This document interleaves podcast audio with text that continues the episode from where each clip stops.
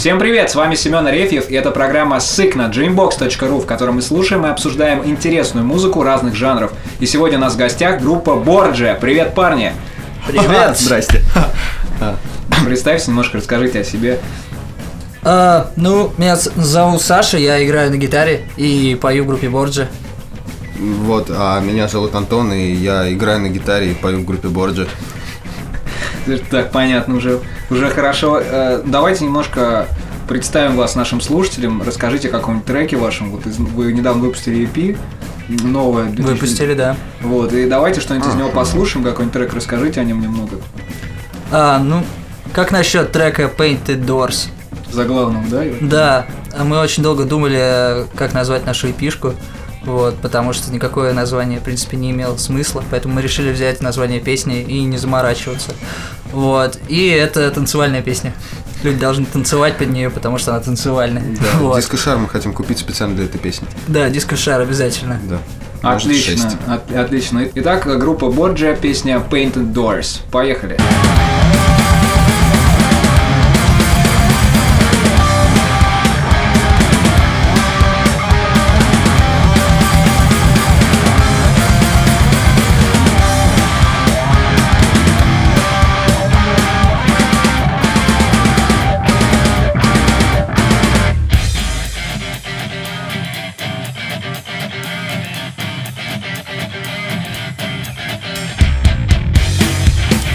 Rubber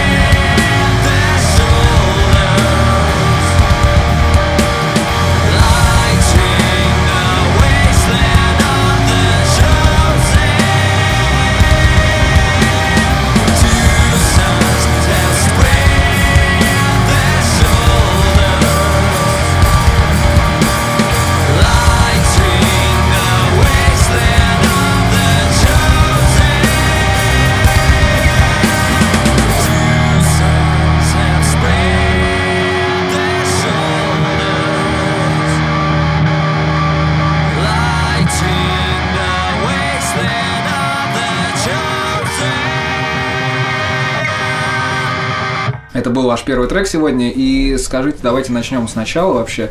Как вы собрались, как вы начали играть такую музыку, с чего все началось? Ну, э, как мы собрались... Это не история нормальных команд, которые собираются и сразу начинают играть концерты, сразу выпускают что-то и продолжают играть концерты. Более того, скажу, это не очень интересная история. Да, но мы ее как бы все равно расскажем, потому что выбора, наверное, у нас нет. Мы изначально, я даже не знаю, когда мы, в принципе, образовались, потому что была одна группа, вот, которая играла трэш. Вот, это было очень-очень давно. Потом появилась другая группа, которая играла грув. И, в принципе, первая группа, она так плавно перетекала во вторую, и также... Или наоборот. Да. Третья, то есть сегодняшняя группа, Борджи, с совершенно другим составом, ну, кроме меня. И меня. Да. Как ни странно. И тебя. Также как-то очень плавно перетекала. Суть в том, что... В принципе, мы начали существовать э, после того, как выпустили первый альбом. Mm-hmm. Вот. Э, это довольно глупая история, потому что приезжала группа Mastodon. Mm-hmm. Вот. И поскольку мы все очень любим группу Mastodon, у нас была очень наивная идея встретить их перед концертом и дать им наш диск. В принципе, э, ни на что не надеялись, вот, и вряд ли они его прослушали. Я потому что... так делал постоянно. Ну, потому что они все алкаши, и сто пудов... Он куда-то, скажем так, делся. Вот. А, mm-hmm. В общем... Делся. Да, мы долго записывали альбом и очень быстро все доделывали, чтобы успеть к концерту. Вот. И... Переписывали раза четыре или три? А, только один раз мы переписывали yeah. команд. А, вот. И, в принципе, гитары, вокал и барабаны записал я. Вот. То есть ты сыграл на всем или барабаны были не живые? Барабаны были живые, и бас записал другой человек, и бэк-вокал. Вот. Поэтому как бы у нас не было возможности выступать, у нас просто не было барабанщиков. То есть, как бы, подожди, ты записал для альбома вообще все, кроме баса, получается? Ну да. Офигеть. То есть мультиинструменталист. Ну, можно услышать, насколько у меня это хорошо получается. Вот. Ну, нормального барабанщика у нас не было, поэтому мы не могли выступать в поддержку этого альбома. Вот. Поэтому где-то еще с... Мы выпустили альбом второго июля две тысячи одиннадцатого, и до, насколько я помню, марта, до марта две тысячи двенадцатого мы нифига не делали. Слушайте, ну давайте тогда что-нибудь послушаем вот с того альбома, который ты записал практически весь один. Какой-нибудь трек, расскажи вообще о нем и как ты его писал, насколько вообще это происходило, как это один, ты приходишь на студию, ты по очереди все записываешь. Вообще, вообще что, было как? Сделано на студии, это был как полный ди ай вай, то есть сначала не так... Почему не на студии? Мы же писали, э, мы, по крайней да, мере, да, барабаны да. записали да, на барабаны, студии. барабаны, и ну, вокал нельзя сказать, что был записан на студии. Мы изначально же, мы изначально писали, то есть гитару писал каждый из гитаристов, то есть писал mm-hmm. я и писал Саша. Но потом все вышло как-то... Да, мы пытались записать их вживую, и мы знали одного звукача. Эм, мы поехали записываться к нему, у него на квартире, mm-hmm. э, вживую. То есть, в смысле, вот. живого звука? Да, да, да. да. Э, когда мы приехали, далее последовали всякие странные процедуры, вроде как... Э, Подстра... подстраивание микрофона к комбику с помощью трафарета какой-то кошки, э, книг и скотча. Вот. В итоге, конечно, получилось ужасно. Mm-hmm. Вот. Поэтому... И мы потратили несколько тысяч на это. Мы были очень рады. До концерта Mastodon осталось все меньше и меньше времени. Да, до концерта Mastodon осталось все меньше и меньше. Поэтому мы решили особо не загоняться и записать их... через компьютер. Mm-hmm. Это, конечно... На какой-то порто-студии, да? С маленькой. Да, как раз зву- наш басист этим занимался. Он еще да. Звукач по совместительству. Mm-hmm. Мы все делали это через него. Вот. И вообще, на самом деле, я не знаю, зачем я сказал, почему, что я записывал все это один. То есть это, конечно, все так, но... Я не хочу, чтобы это воспринималось как мой альбом, потому что это не мой альбом, это наш альбом, вот. Ну да, я Но... Давай какой-нибудь трек все-таки, какой-нибудь вот конкретный трек, чтобы мы сейчас послушали. Fist During Black. Угу. Э-э- ну, что я могу сказать об этом треке? Я вдохновился произведением Пушкина. с таким же названием «Пир во время чумы». Вот, поскольку я придерживаюсь позиции, что в текстах нужно отражать какую-то какие-то реалии, э, несмотря на то, что мы играем проксладж, и все проксладжеры любят э, писать тексты какой-то непонятной фигне, которую никто кроме них не понимает. Непонятными словами. Непонятными словами, языка. Да. Каких, каких-то абстрактных образах и прочее. Я придерживаюсь позиции такой более хардкорной, то есть э, в мире что-то не так, вот, ну что-то да, плохо, что тебя правда. окружает, и ты как бы отражаешь это в том, что ты делаешь. Поэтому... Ну, это песня о том, как мы вот все, не знаю, закрываем глаза на действительность, на то, что действительно происходит у нас, э, ну, в данном случае в нашей стране и вообще в мире. Итак, трек «Fist During Plague» группы Borgia. Поехали!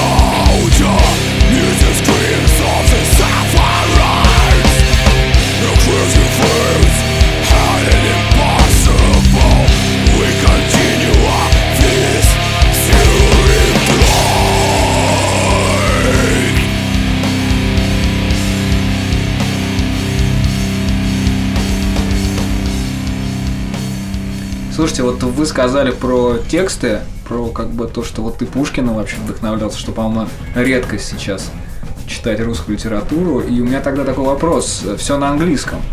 Почему на английском, почему не на русском? Кто-то считает, что это нужно для выхода на какой-то западный рынок, сцену, да? Кто-то считает, что просто так проще. Вот почему вы на английском? Ну, во-первых, потому что я никогда не слушал русскую музыку. Мне никогда не нравились тексты на русском.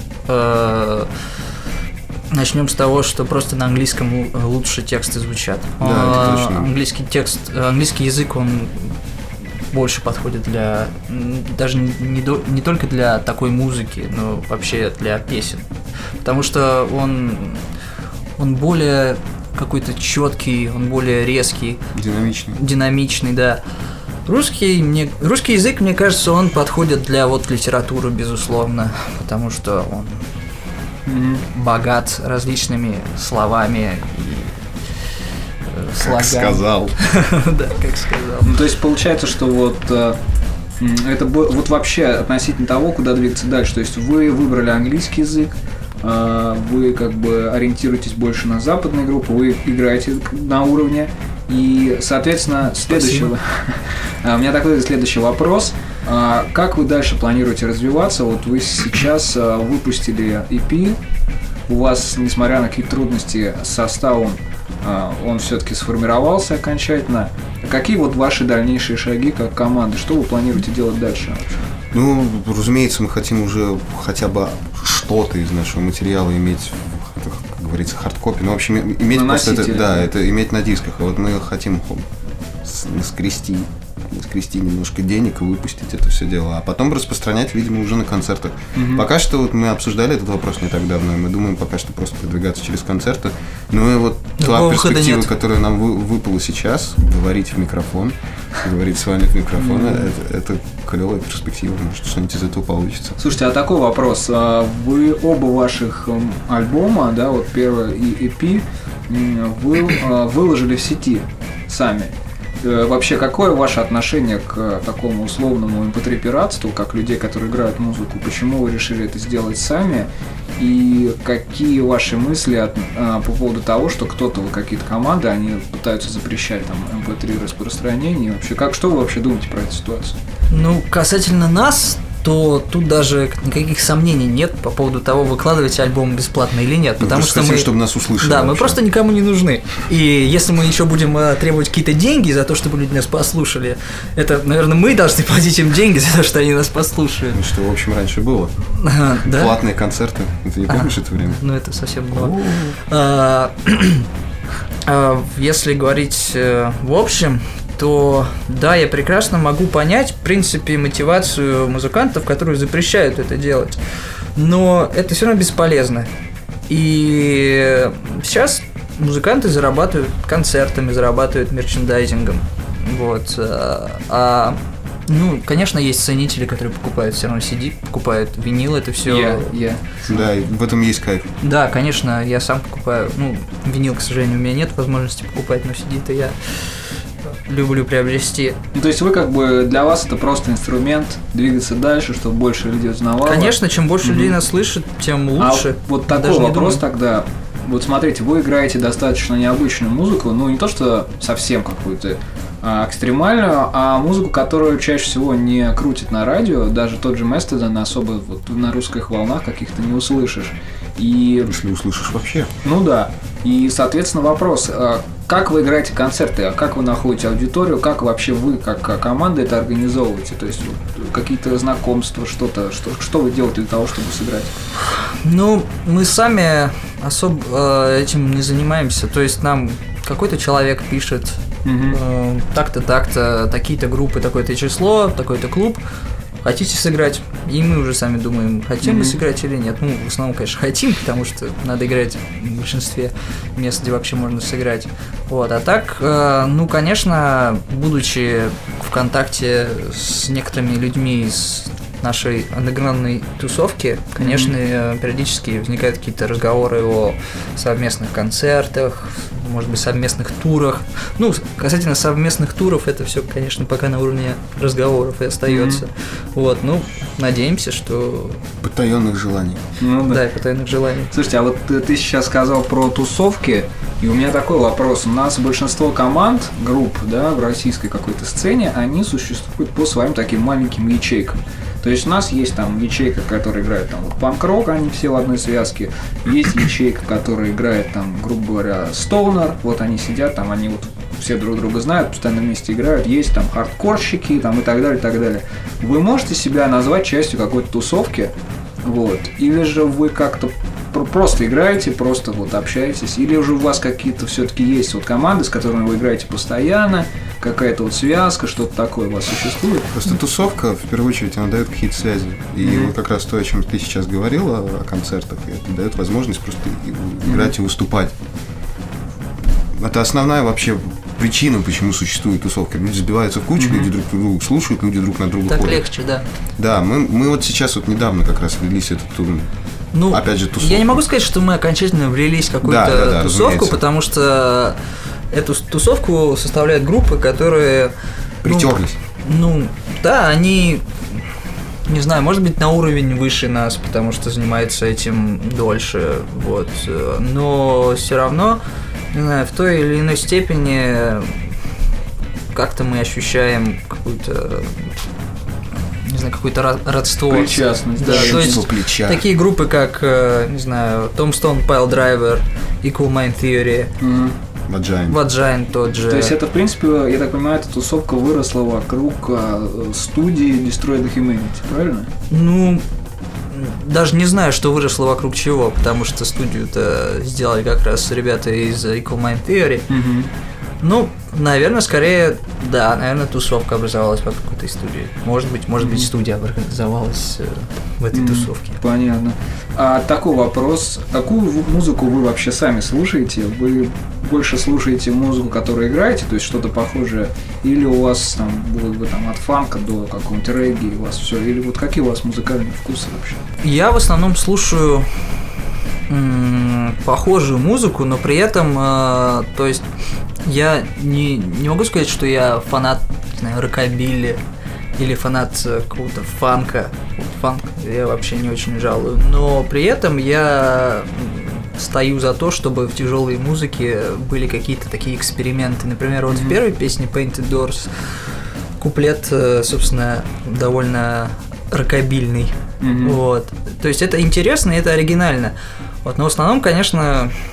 Я вот слушаю. Мы ориентируемся, ну не то чтобы стараемся копировать mm-hmm. или еще чего, просто как-то вот больше всего, наверное, у нас влияние, ну, конечно, Mastodon, Baroness, потому что, ну, Converge в какой-то степени, хотя наша музыка, конечно, отличается. Да, совсем mm-hmm. не такая, не настолько агрессивная, как Converge.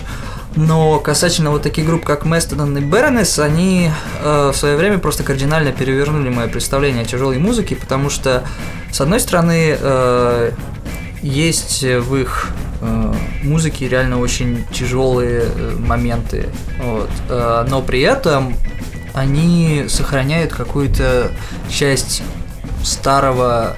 какого-то гаражного, может быть, рока. Особенно Baroness, конечно. Mm, ну да, что... у них вообще последний альбом, наверное, самый легкий из всего. Да, это, ну, это металл можно не назвать, это максимум mm-hmm. прог-рок. Mm-hmm. Вот, но, то есть, мне интересно играть, может быть, какую-то очень тяжелую музыку, но при этом сохранить какие-то легкие элементы. Mm-hmm. Mm-hmm. Я как-то, как сказать, Саша, да, Саша, у него... Я просто честно скажу, у него уже предпочтение музыки, чем у меня.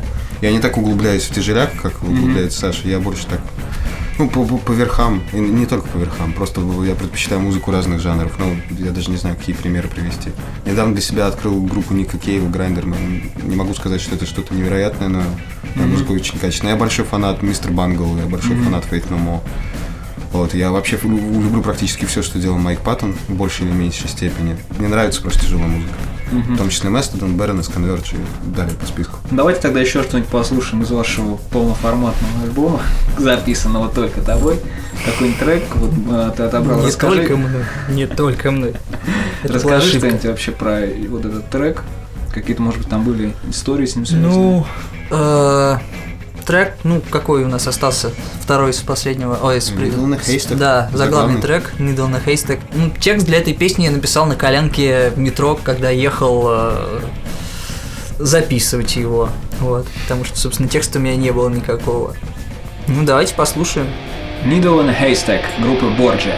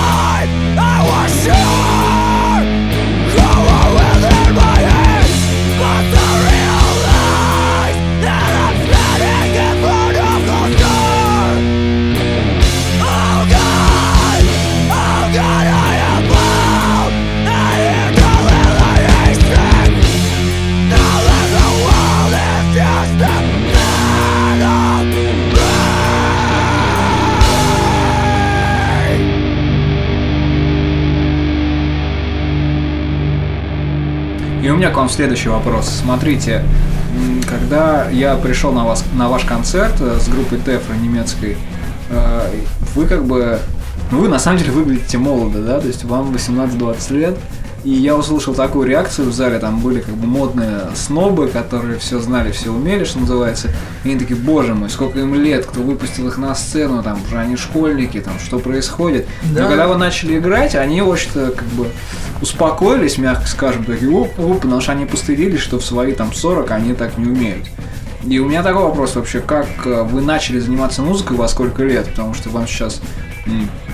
грубо говоря, там восемнадцать-двадцать, у вас уже один альбом, одно и пи, несколько живых концертов. Вот когда вы начали этим заниматься и э, что вами тогда вообще двигало, заставило это делать в таком юном возрасте, грубо говоря?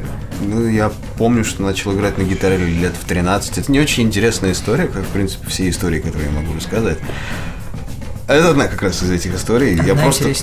Да, и я просто решил, что я хочу поиграть на гитаре. Не знаю почему, у меня просто было вот такое желание. И с тех пор, просто само собой. Был преподаватель, с которым я где-то занимался полгода. У меня нет mm-hmm. музыкального образования никакого. Все было само собой, все как-то разбилось вот в то, что сейчас мы имеем. Так, ну это фигня. Я сейчас скажу. В общем, лет в пять или в четыре года я пошел в музыкальную школу, вот, и закончил семь классов по скрипке, mm-hmm. вот, и несмотря на то, что это было ужасно, я это ненавидел, и меня заставляли это делать, это было трамплином для так, моего слуха, потому что скрипка, которая не имеет ладов, которой нужно играть еще при этом, вот, она отлично развивает слух, и...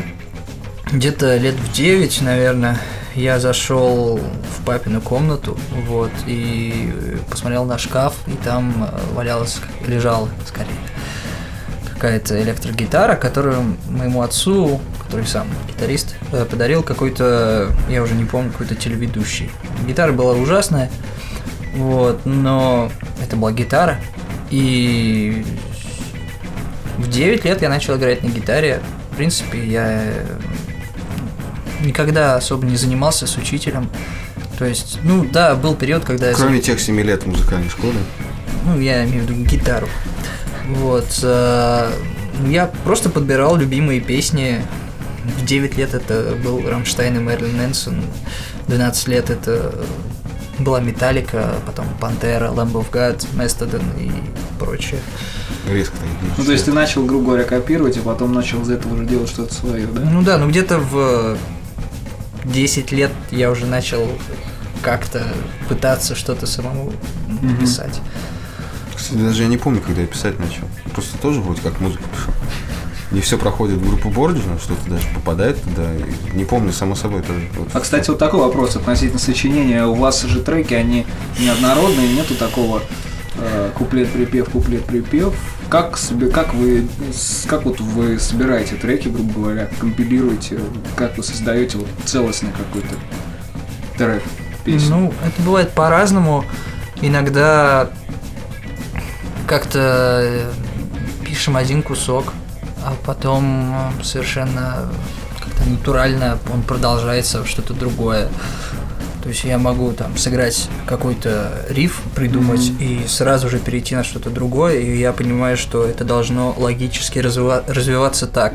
Бывает так, что мы пишем какие-то рифы, mm-hmm. у нас отдельные куски, опять же, и... Да, это обычно в моем случае так получилось. Да, и мы понимаем, что эти два куска, они подходят, вот, они должны mm-hmm. стоять рядом друг с другом.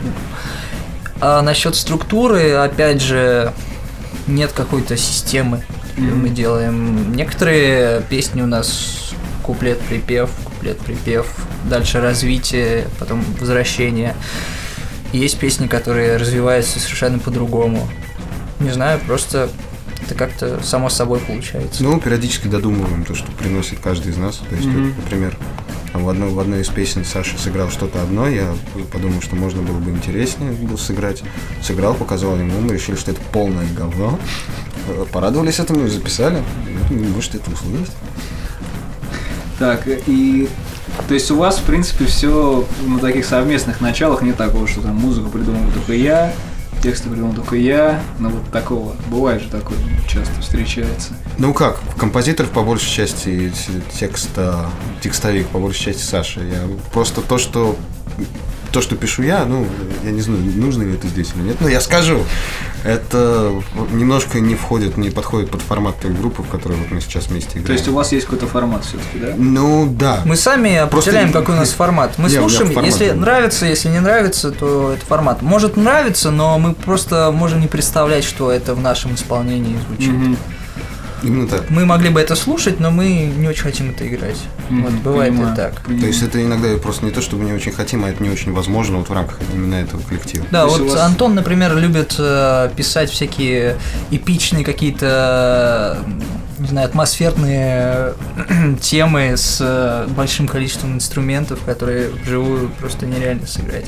Mm-hmm. То есть у вас есть какое-то представление вот о звучании команды вот с самого начала? Mm-hmm.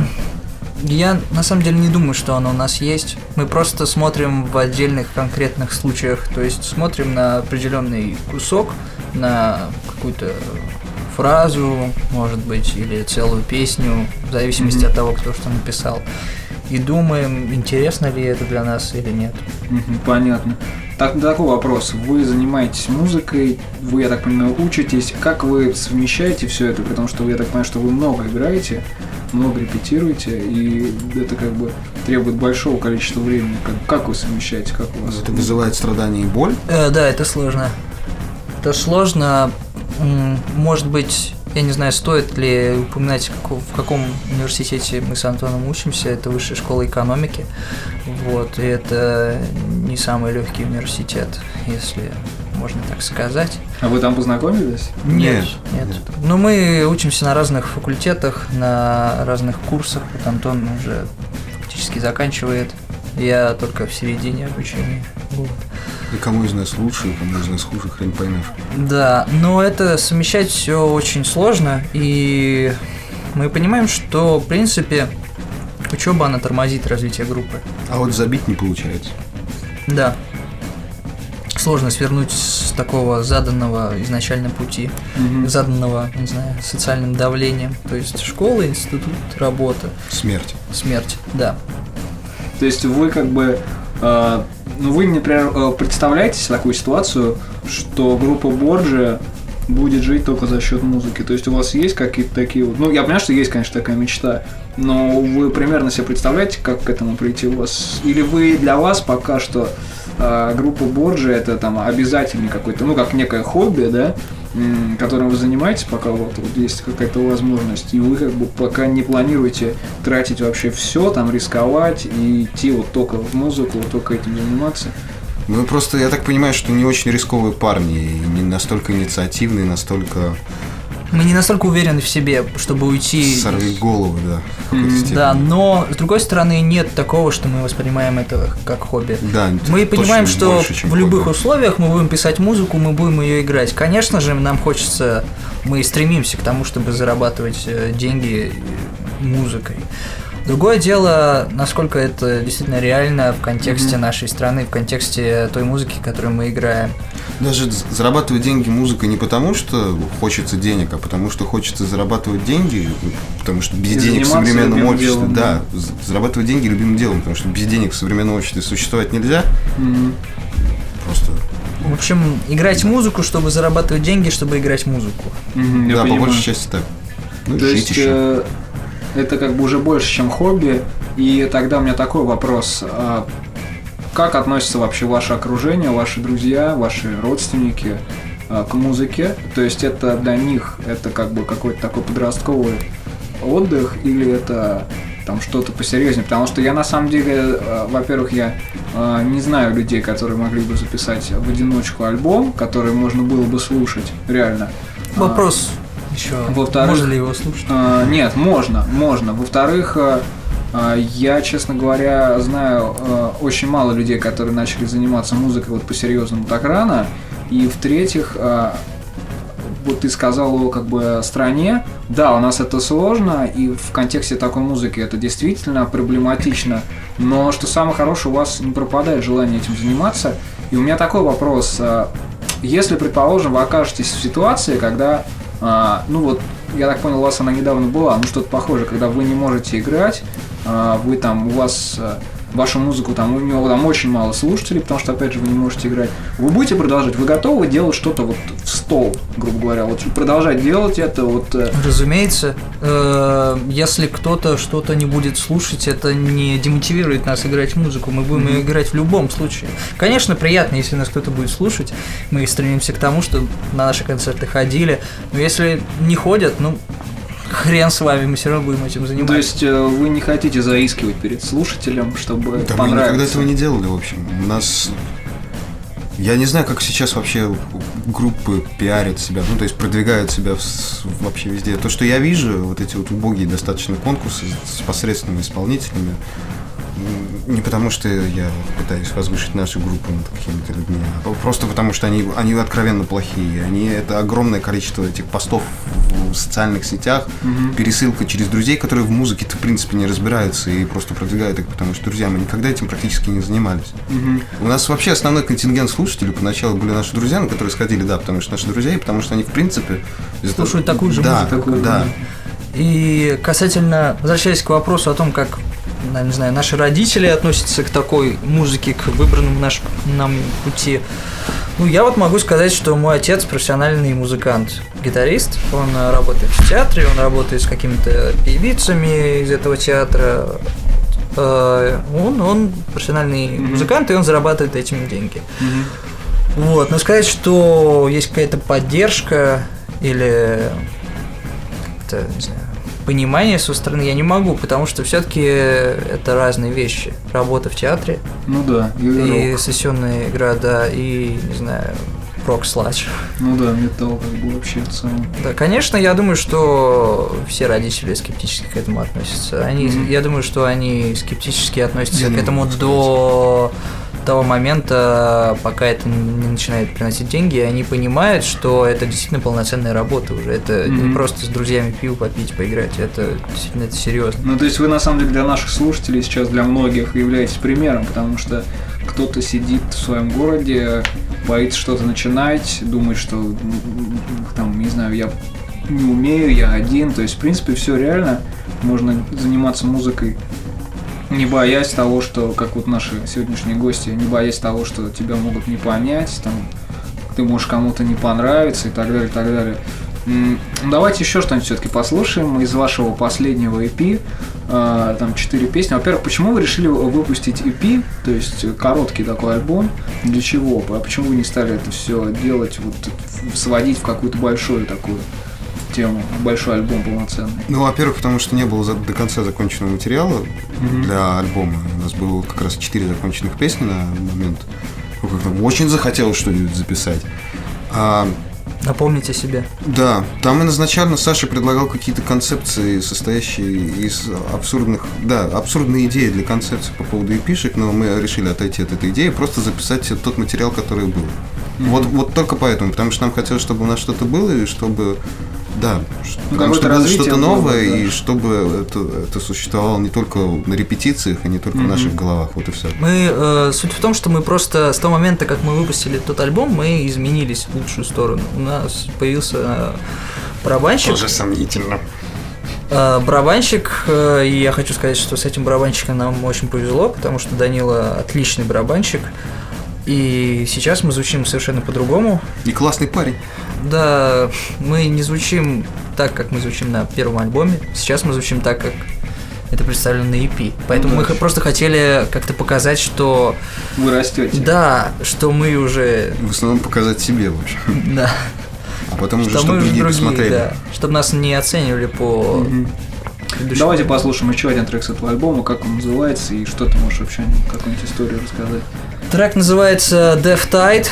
Вот, и... Э, история заключается в том, что там достаточно необычный такой... Ну как необычный, для этой группы необычная э, подача вокала, именно сам как вокал записан. Я долго уговаривал Сашу, когда услышал вот, вот этот вот основной риф, под который идет именно чит. А, это еще одна песня в сладжевом строе, если кто-то не знает, вот. И многие говорят о том, что у нас нет сладжа на епишке. Вот, а там есть сладж. Послушайте вторую часть песни, вот, это сладж. Да, вот. И я Сашу уговаривал, я услышал этот риф, и я понял, что он должен звучать читка. Саша хотел орать очень сильно. Саша очень любит орать, и поэтому он mm-hmm. хотел всю песню орать. Mm-hmm. Я его умолял да. просто на протяжении трех репетиций это сделать, и в конце концов он согласился, и Саша решил, что это полное говно. Мы порадовались этому, и мы в итоге это записали. Итак, у нас в гостях была группа Борджи. Большое спасибо, парни, что пришли. Давайте послушаем еще один их трек с последнего вышедшего недавно и пи под названием Death Tide. С вами была программа Sick. Болейте музыкой. Пока!